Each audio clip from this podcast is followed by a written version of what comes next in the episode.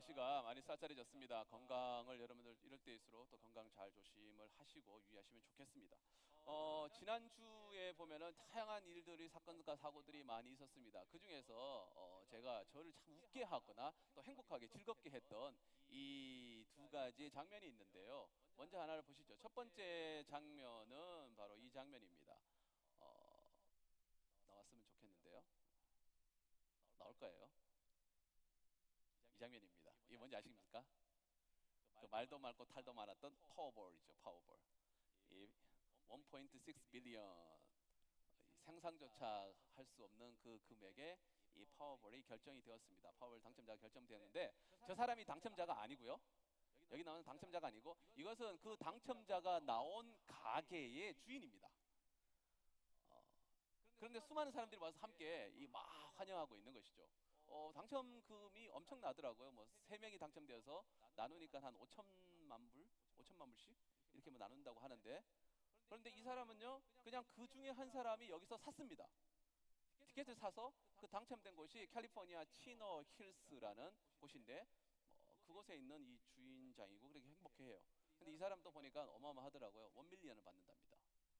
갑작스럽게 그냥 확 뭔가 이렇게 때려 받는 것이죠. 자기가 한 게 별로 없습니다. 누가 와가지고 그냥 사서 당첨된 것 뿐이죠. 또 하나의 장면이 있습니다. 한번 보실까요? 잘 보셔야 됩니다, 이건.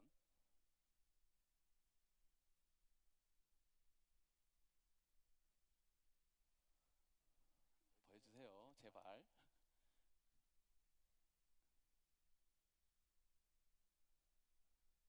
안 나오면 슬픈데. 이 장면이 뭐냐면요. 어, 제 페이스북에 들어가시면 볼 수 있습니다. 어, 배구를 하고 있는데요. 아, 이 설명, 설명을 해줘야 되는데 이 이제 스파이크를 이 스파이크 서브를 넣습니다. 그런데 앞에 선수들은 이렇게 이제 이 블로킹을 하기 위해서 준비하고 있지 않습니까? 그런데 갑작스럽게 이 친구가 지금 스파이크를 넣는 저게 이 외국인이거든요. 굉장히 힘 좋은 친구입니다. 근데 저 앞쪽에 보면요, 이렇게 가만히 서 있는데 이 친구가 갑자기 날벼락을 맞습니다. 뒤통수를 제대로 맞는 것이죠. 이 정강에서 네. 공격 좀더 많이 아, 해야 돼요. 감사합니다. 그렇군요. 자, 지금 가만히 지금 뭔지 있다가 잘 모르겠죠? 전지성 선수는 그냥 뒤통수를 이게 맞았거든요. 자, 얀스토그 선수가 때린 볼이 넘어가지 않고 전진영 선수 뒤에 머리에 맞았어요. 예. 지금 상대 쪽만 바라보고 있었는데 저는 이두 장면을 보면서요, 이게 인생이구나라는 것을 경험했습니다. 갑작스럽게 생각지도 않았는데 원 밀리언을 때려 맞았습니다. 굳이 내가 복권을 사지 않았음에도 불구하고 이 치노 힐스라는 지역에 복권 판매하는 곳에서 one million을 받았습니다. 또 한 분은요, 자기는 정말 자기 지금 역할을 잘하고 있지 않습니까? 앞에서 블로킹을 하기 위해서 준비를 잘하고 있습니다. 분명히 뒤쪽에서는 서브를 넣을 것이고 그 서브를 넣어서 상대방이 리시브를 해서 공격할 때 나는 블로킹을 해야지 하고 준비하고 있는 그 상황인데 갑자기 뒤통수를 맞는 것이죠. 우리 인생도 그렇지 않습니까? 멀쩡하게 잘 지나고 있다가 내 의지와 상관없이 나와 상관없이 나는 정말 최선을 다해서 열심히 잘 하고 있고 내 자리에서 정말 잘 서서 일하고 있는데 갑작스럽게 이렇게 뒤통수 맞는 사건들이 생긴다는 것입니다. 이럴 때에 이럴 때에 세상 사람들은 분노를 하게 되고 혹은 대부분의 사람들은 분노하면서 왜 나에게 why me 나에게 이런 일이 일어났냐라고 화를 내고 분노하게 됩니다. 혹은 그런 것들을 풀어내기 위해서 우리는 또 다른 세상적인 외- 외적인 자극을 찾게 되는 것이죠. 뭔가 어렵고 힘든 부분이 있었을 때 안 되니까 그냥 주님을 찾는 것이 아니라 또 다른 주님을 찾는 것이죠. 그리고 힘드니까 담배를 피우고 더 나아가서 마약을 하고 세상적 쾌락에 대해서 빠져서 단지 그것을 잊어버리기 위해서 혹은 그것이 내가 해결될 것이라 생각하는 그런 간절한 뭐 소망감이 있었는지 모르겠지만 외적인 자극에 더 많이 추구하게 된다라고 하는 것입니다. 대부분의 복권에 복권에 당첨됐던 사람들의 90%가 3년 안에 복권 당첨금의 절, 전액을 다 사용한다라고 합니다. 그리고 탕진해 버렸습니다. 그 이유는 업- 갑자기 나타났던 엄청난 사실은 행운이죠. 그 행운이 이것을 감당할 수 있는 능력이 되지 않는 겁니다. 그래서 그것이 오히려 나에게 독이 되어 버렸다라고 하는 것이죠. 그래서 파산하게 되고 죽어 나가게 되고 무너지는 모습들이 보게 된다라고 하는 것입니다. 인생이라는 것이 이렇게 변화무쌍하다라고 하는 것입니다.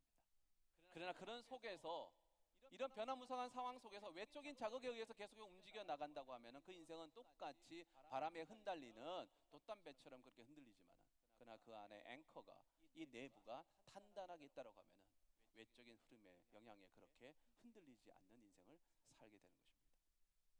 지금 새해가 되면서 제가 하는 운동이 있습니다. 여러분들도 뭐 하는 분들이 있을 겁니다. 스쿼트와 프랭크를 합니다. 어, 이돈 들이지 않고 하는 운동으로서는 굉장히 괜찮은 것 같습니다. 그런데 그 운동을 하- 시작하게 된 이유는 어, 이 코어 근육이라는 것이 있는데 우리 몸의 코어 근육들이 단단해야 이것이 모든 것이 잘 똑바르게 걸어갈 수 있고 모든 신진대사가 원활하게 잘 이루어진다라고 하는 것이죠. 특히 이제 40이 넘어가면은 1년에 어 1%씩 근육량이 줄어든다라고 하는 겁니다. 그래서 운동을 해야 된다는 것이죠. 저도 벌써 그 넘어갔지 않았습니까? 그래서 요즘 걱정되는 겁니다. 그래서 운동을 해야 되겠다. 그래서 이제 운동을 해 코어 근육을 키우기 위해서 운동을 요즘 열심히 하고 있습니다. 내 안에 있는 이 뱃살과 그리고 이 등 근육과 이 허벅지 근육들을 단단하게 키워서 좀 더 건강하게 행복하게 잘 살기 위해서 하는 것이죠. 영성도 똑같습니다. 영적인 부분에서 이 코어 근육을 키우는 운동은 바로 기도라고 하는 겁니다. 기도만큼 좋은 운동이 없습니다. 우리 영성을 키우고 영성을 단단하게 하고 우리의 영을 회복하고 건강하게 하는데 기도만큼 더 중요한 것이 없다라고 하는 것이죠. 그런데 그것은 여기에 있는 모든 분들이 기도가 신앙생활에서 중요하다는 것은 다 알고 있습니다. 우리가 행복하게 살고 건강하게 살고 오직 신앙생활 할 때 주님 앞에 온전히 서며 한 번밖에 없는 인생을 살아가는 데에 정말 온전하게 올바르게 주님 기뻐하는 삶을 살려고 하는데 내게 필요한 것이 무엇이냐라고 이야기하면은 그것은 기도라라고 누구나 다 이야기합니다. 그런데 왜 안 하냐는 것이죠. 그렇게 중요한 걸 알면서 안 한다는 겁니다. 그것은 이거는 거와 똑같죠. 공부 잘하는 친구들에게 묻습니다. 어떻게 하면 그렇게 공부를 잘해서 하버드를 갔습니까? 서울대학교를 갔습니까? 물으면 대답은 똑같습니다. 교과서에 충실했고 열심히 했습니다. 누가 모르냐고.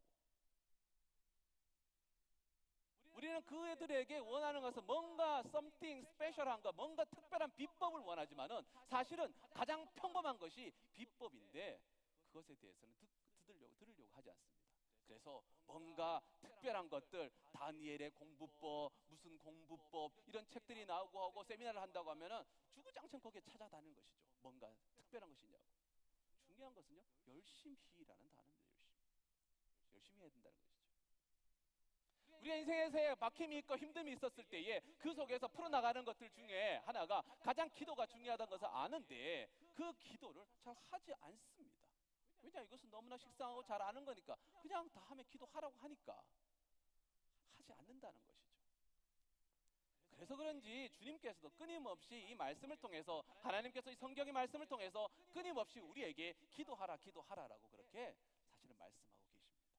오늘 본문 말씀을 보면 우리가 읽었던 말씀을 보면은 18장 1절에 이렇게 말씀합니다. 예수께서 그들에게 항상 기도하고 낙심하지 말아야 할 것들을 비유로 말씀하여라고 그렇게 말씀하고 있습니다. 그런데 오늘 본문 말씀은 우리가 너무너무 잘 아는 말씀입니다. 예수님께서 비유로 말씀하셨습니다. 한 재판장이 있고 한 과부가 있다. 이 재판장은 오늘 말씀에 보니까 아주 거만한 친구입니다. 하나님을 무시하고 사람을 무시하는 사람이었습니다. 한마디로 말해서 거만한 것이죠. 그런데 이 과부는 어디에 의탁할 것이 없고 자기의 원한을 풀어줄, 것이 없으니까 그곳에 가서 오직 재판장에게 괴롭히고 재판장에게 계속해서 도움을 요청하는 겁니다. 그랬을 때에 하나님께서 아, 재판장이 그의 도움을 들어준다라는 것이죠. 그러면서 하물며 하나님은 그렇게 하지 않겠느냐라고는 이 말씀입니다. 그런데 이 누가가 이 18장에 이 기도를 해야 되는 것을 집어넣음과 동시에 앞에 17장의 말씀을 앞에 보게 되면은 왜 이것을 여기에 넣어야 돼 넣어 놓았는지에 대한 부분들이 이해가 되는 겁니다. 17장의 말씀을 보게 되면요. 이 17장에서는 이 땅의 종말에 대한 부분들을 이야기하고 있습니다. 마지막 때가 되었을 때에 궁극적으로 성도가 예수를 믿는 우리가 결국은 승리하게 되면서 천국에 가게 되고 한 주님과 함께 새 하늘과 새 땅에서 그곳에서 우리가 행복하게 지낸다는 것은 그정 사실입니다. 그러나 그 과정 속에서 이야기하는데 거기서는 환란과 핍박이 있을 것이고 아픔이 있다라고 하는 것입니다. 쉽게 얘기해서 너희들이 그 과정을 거치고 지나가야 된다라고 하는 것입니다. 그 고, 고통 속에서 그 아픔 속에서 넘어지고 좌절하는 자들이 분명히 많이 나온다고 하는 것입니다. 그랬을 때에 이 18장을 통해서 너희가 낙심하지 말고 그런 상황 속에서 좌절하지 않고 너희들이 그렇게 버틸 수 있는 것은 기도가 있다라고 하는 겁니다. 하나님께서 그리고 너희의 그 기도를 들어 주신다라고 말씀하십니다. 그런데 우리는 잘 하지 않는 것이죠. 왜 그럴까요? 너무 잘 알고 있는데 그것을 주님께서도 이미 말씀해 놓고 계십니다. 이 8절 말씀에서 이렇게 말씀하고 있습니다. 내가 너희에게 이르노니 속히 그 원한을 풀어 주리라. 그러나 인자가 올 때에 세상에서 믿음을 보겠느냐 하시니라라고 말씀합니다. 인자가 올 때에 이 세상에 믿음 있는 것을 보겠느냐라고 말씀합니다. 오늘 이 과부의 모습을 통해서 우리는 기도하는 자의 성, 성도의 기본적 모습에 대한 부분들에 대해서 지금 배울 수가 있습니다. 그리고 예수님은 결론적으로 주님이 오실 때에 믿음 있는 자를 보겠느냐라고 말씀하십니다. 우리가 기도하지 않는 것, 이것은 우리의 믿음과 연관되어 있다라고 하는 겁니다. 먼저 이 말씀을 통해서 보면은 첫 번째로 하나님께서는 이 말씀을 봤었을 때에 이 본문을 통해서 우리에게 깨닫게 하는 것은 첫 번째는 하나님께서는 우리의 기도를 들으시고 응답하시는 분이라는 것을 우리는 깨닫게 됩니다. 그것은 우리가 너무나 잘 알고 있습니다. 이 말씀을 통해서 하나님께서는 우리의 기도를 들으시고 응답하시고 오늘 본문 말씀을 통해서도 하나님께서는 우리의 말씀을 들어주신다고 악한 재판장일지라도 그 과부의 원한을 풀어주기 위해서 그 주얼건을 7절 말씀에 하물며라고 말씀합니다. 하물며 하나님께서는 우리의 아버지께서는 너희들의 그 강구함을 들어주지 않겠느냐라고 말씀하십니다. 하나님은 우리의 기도를 들어주시는 분이라는 것입니다. 두 번째는 과부의 절박함에 대해서 보게 됩니다. 우리가 기도하는 자의 모습은 과부의 이 모습을 닮아야 될 필요가 있습니다.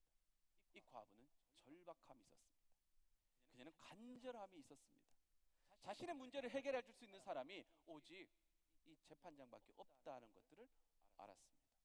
사실 예수님 시대에 있었던 과부들은 힘이 없습니다. 성경을 쭉 읽어보면서 제가 우리 청년들하고 이런 디베이트 이야기를 했던 적이 있었는데 모세의 모세, 이혼을 증서를 써줄 때에 마태복음에 보면요 5장에서 보면은 이혼 증서를 써줄 때에 모세에서 법처럼 이혼의 증서를 써줘서 보내라라고 이야기하는 겁니다. 최소한의 이혼 증서를 써서 이 아내에게 주라고 이야기하는 겁니다. 그것은 역설적으로 이야기하면은 이혼 증서를 써준다는 것은 이 여자가 누구의 남편이었다라는 것을 종지부를 찍고 이제는 다른 사람에게 결혼할 수 있다라고 하는 하나의 새로운 길을 열어주는 것과 같습니다. 그런데 당시에 남편들은 아내를 생각할 때에 하나의 물건처럼 그렇게 생각했었습니다. 그래서 이혼 증서를 써주는 것이 아니라 마음에 들지 않으니까 그냥 이 여자를 쫓아보내버리는 겁니다. 결국 그 여인들이 할 수 있는 방법들은 아무것도 없습니다. 빌어먹든지 이삭을 주워 먹든지 아니면 거리 여자가 되는 방법밖에 없었습니다. 과부가 할 수 있는 것은 사실 아무것도 없습니다. 그런데 그 과부의 마음에는 원한이 있었습니다. 그것을 풀려고 하니까 어디 풀 데가 없습니다. 그래서 오직 유일하게 재판장에게 가서 그것을 이야기했던 겁니다. 그녀의 마음을 풀어줄 수 있는 사람은 재판장밖에 없다는 것을 알았습니다. 그래서 그녀는 계속해서 자신을 무시하고 자신에게 비판하고 보지 않고 하는 그, 그 재판장일지라도 거기에 매달릴 수밖에 없었다는 겁니다. 그녀에게는 간절함이 있었기 때문에 그러합니다. 그녀에게는 그런 절박함이 있었기 때문에 그 재판장을 계속해서 찾아갔다라고 하는 겁니다. 내가 문제를 해결할 수 없다는 생각이 들었을 때 사실 우리는 그 자리에 무릎을 꿇어야 합니다. 내 생각과 내 의지를 따라서 세상적인 방법을 찾기보다는 오히려 그 자리에 무릎을 꿇고 하나님께 간구하는 겁니다. 하나님, 내가 여기 있습니다. 하나님, 내가 여기 있습니다. 여기 아이를 키우시는 분들도 계시지만은 아이를 키우다 보면은 아이들이 엄마를 부릅니다. 그 엄마를 부를 때 그냥 엄마 부를 때가 있습니다. 뭐가 필요해서 배고파서 엄마 그러면 엄마가 뭐 다른 일을 하다 보면 대답을 잘 왜냐하면 급하지 않거든요. 그런데 어느 순간 갑자기 엄마 이야기합니다. 화가 나서 부르는 이건 약간 화가 나는 거고요. 엄마 부릅니다. 아주 절박하게 급작스럽게 그랬을 때는요. 어, 저도 깜짝 놀랍니다. 제 아내가 자고 있다가 들리지 않았는데 순식간에 그냥 용술처럼 팍 튀어나가 나갑니다. 아이가 뭔가 놀랬다든지 어떤 절박한 심정이라든지 그것을 감지한다는 것이죠. 단 한 순간의 부르짖음에 의해서란 말입니다. 절박함이 있게 되면요. 우리의 그 절박함은 우리의 삶을 통해서 기도를 통해서 드러나게 되어 있습니다. 그리고 그것은 주님이 지금 하나님께서 들으신다라고 오늘 본문에 말씀하고 계십니다. 창세기 32장과 33장에 보면은 야곱이 이야기가 나옵니다. 그 야곱에서 야곱은 큰 부를 이루었습니다. 이제 고향으로 돌아가게 됩니다. 그런데 고향으로 돌아가려고 하니까 마음에 걸리는 것이 있습니다. 바로 형 에서가 고향에 있습니다. 그 형 에서는 야곱을 죽여버리겠다라고 했던 마음을 먹었던 자이기도 합니다. 왜냐하면 야곱이 큰 사고를 쳤습니다. 두 번이나 형을 속였습니다. 그리고 마지막 사건은 엄청난 사고를 저질러 버린 것이죠. 형이 받아야 될 그 축복권을 그대로 강탈해서 자기가 받고 도망갔습니다. 창세기 27장을 보면 에사가 그를 죽이겠다라고 다짐하고 있습니다. 그런데 시간이 지나서 그가 큰 부를 이루게 되었습니다. 20년이 지나서 큰 부를 이루고 돌아가게 되는데 마음에 계속 그것이 걸리는 겁니다. 야곱이 그래서 형이 어떤 마음이 있는지를 먼저 이렇게 소위 이야기하면 간을 보려고 그 사람을 보내봤습니다. 그런데 에서가 야곱이 온다는 소리를 들으니까 400명이나 되는 장정들과 함께 온다는 이야기입니다. 야곱을 환영하기 위해서 400명의 사절단을 보냈겠습니까? 굳이 그랬다면은 한 수십 명의 사람만 보내도 됐을 겁니다. 그런데 400명의 장정이 옵니다. 이건 무엇을 의미합니까? 보내버리겠다는 것이죠. 자신의 마음속에 20년 동안 그 마음에 있었던 원한이 아직까지 해결되지 않았었습니다. 그런데 그 400명이 온다는 소리를 듣는 순간 야곱은 마음속에 두려움이 생기고 떨림이 생깁니다. 그가 온갖 방법을 다 씁니다. 선물을 때를 나누어서 한 때, 두 때, 세 때 나누어서 계속해서 형에게 보냅니다. 그럼에도 불구하고 그 마음에는 두렵고 떨리는 마음은 어쩔 수가 없습니다. 그가 마지막으로 그때에 떨리고 설- 떨릴 때에 선택했던 것은 하나님께 무릎 꿇고 기도하기 시작합니다. 야복강 나루터에서 그는 기도합니다. 처절하게 기도합니다.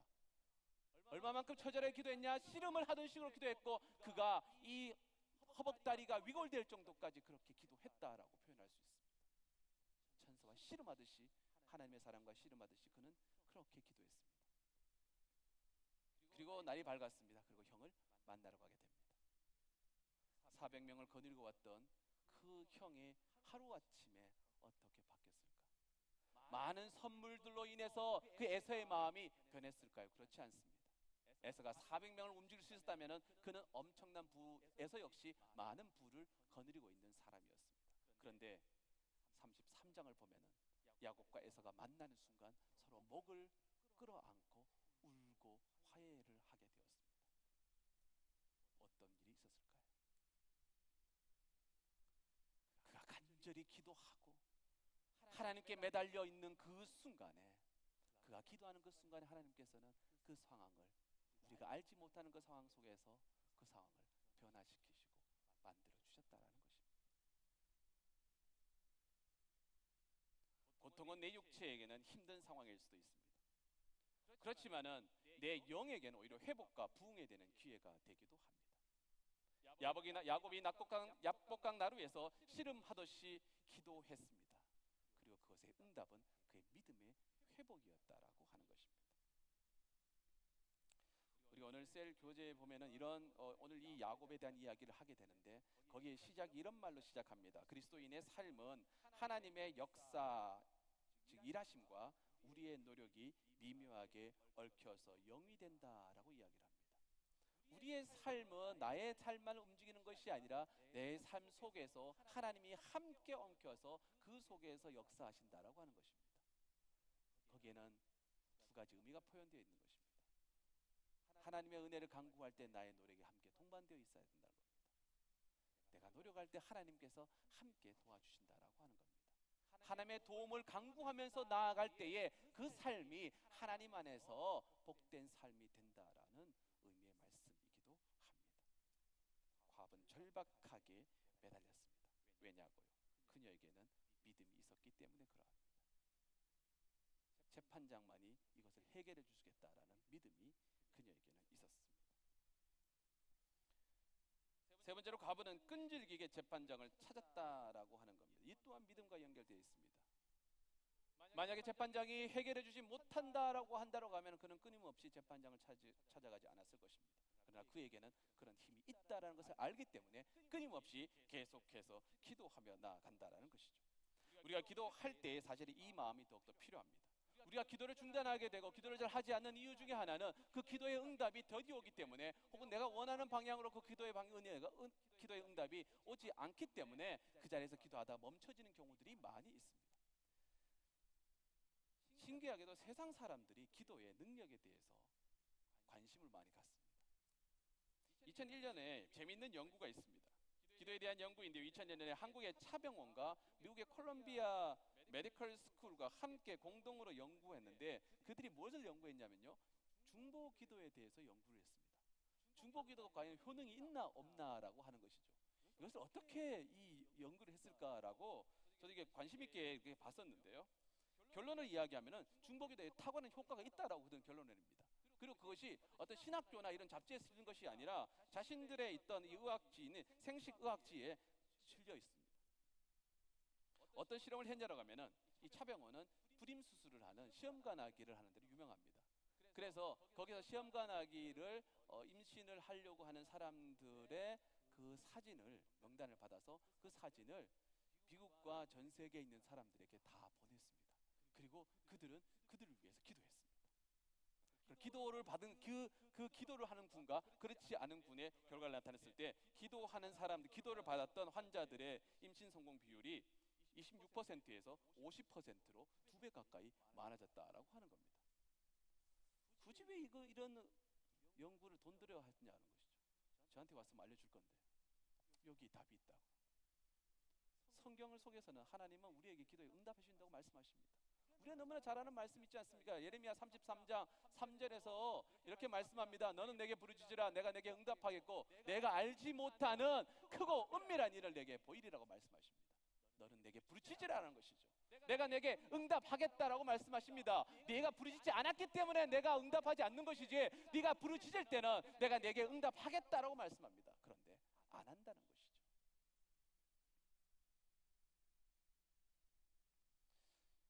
어제 환경의 사모님이 우리 교회에서 어, 토요일 날 새벽 기도 때 이 간증을 했습니다. 그 딸 조이와 함께 이렇게 간증을 했는데 이분은 뭐 예전에도 우리 교회에 와서 이야기했던 분이기 때문에 유명합니다. 자기 딸들이 하버드를 들어가고 보스턴에 들어가고 더 유명한 것은 애들이 전부 장학금을 받고 갔다는 거죠. one million 뭐 또 뭐 어느 another million 그래서 공부를 받고 장학금을 받고 그래서 공부를 했다는 겁니다. 그런데 그분이 이야기하는 것은 10년 전에 자기는 그런 상황이 아니었다는 겁니다. 혼자였습니다. 이혼하고 딸 아이들 셋을 힘들게 키웠습니다. 그런데 이 자리에서 기도했던 분입니다. 이 자리에 기도하면서 레미야 33장 3절의, 3절의 말씀을 가슴에 품고 그냥 기도했다라고 하는 겁니다. 그런데 10년이 지난 이상 그녀, 어, 이 사모님은 지금 전 세계 2천회 이상을 다니면서 자녀 교육 세미나를 하고 계십니다. 순식간에 아이도 바뀌었습니다. 그 딸 하버드에 나온 그 딸이 이제 신학교를 가고 함께 인생의 인생의 11조를 드리겠다라고 하면서 비영리 단체에 들어가서 섬기고 있습니다. 풀타임으로 섬기고 있다는 겁니다.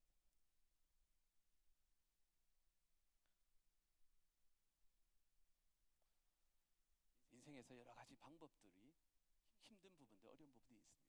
그런데 그 어려운 부분들, 힘든 부분들, 여러분이 기도하는 그 부분들 엉키 이 풀어지지 않은 그 실타래 같은 그 실타래 같은 그런 상황도 하나님은 우리가 알지 못하는 방법으로 한순간에 풀어내 버리시는 분이 바로 하나님이시라는 겁니다. 내가 알지 못하는 크고 비밀한 일, 은밀한 일로 풀어 주시는 것이 바로 기도의 능력입니다. 빌립보서 4장 6절과 7절 말씀에도 우리가 기도해야 될 이유를 말씀합니다. 아무것도 염려하지 말고 모든 일에 기도와 간구로 너희 구할 것을 감사함으로 하나님께 아뢰라. 그리하면 모든 지각에 뛰어난 하나님의 평강이 그리스도 예수 안에서 너희 마음과 생각을 지키시리라. 우리가 기도할 때에 하나님께서는 우리의 마음과 생각을 지켜 주시겠다라고 말씀하십니다. 아무리 부유하고 아무리 권력이 많고 아무리 힘이 좋고 좋은 환경 속에 있더라도 그 삶 속에 내 마음이 지옥이라면 그 인생은 지옥의 인생을 사는 겁니다. 힘들고 어려운 상황이 있지만은 내 안에 평안이 있었을 때에 그는 이 땅에 살아가는 삶이 객관적으로 볼 때는 그의 모습이 힘들고 어려움일 수 있을지라도 그러나 그는 이 땅에서 평화의 삶을 누리는 것입니다. 우리가 기도할 때에 하나님이 그 마음 만져 주신다는 겁니다. 우리가 기도할 때 우리의 평안을 허락해 주신다는 것입니다. 그런데 왜 기도하지 않으십니까? 어떤 힘들고 사, 힘든 상황 속에서 이것저것 다 못해도 우리에게 할 수 있는 것은 성도가 할 수 있는 강력한 무기를 하나님께서 우리에게 주셨습니다. 그래서 기도는 아무리 강조해도 지나침이 없습니다. 지금 살면은 터프하죠. 공부할 때 힘들고 직장 생활할 때 힘들고 자녀 키울 때 힘들고 집안 버려 먹여 먹여 살리기 위해서 힘듭니다. 그때 기도하십시오.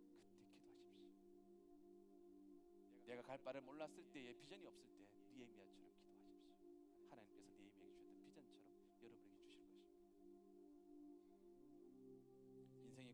꼬였습니까? 기도하십시오. 야곱처럼 그 인생 풀어 주실 것입니다. 회복을 갈망합니까? 기도하시기 바랍니다. 에스겔 골짜기에서 마른 뼈가 살아난 것처럼 하나님은 우리 인생 회복시켜 주고 살려 주실 것입니다. 내 인생의 부흥을 경험하기를 소망하십니까? 기도하십시오. 사도행전 2장에 나타났던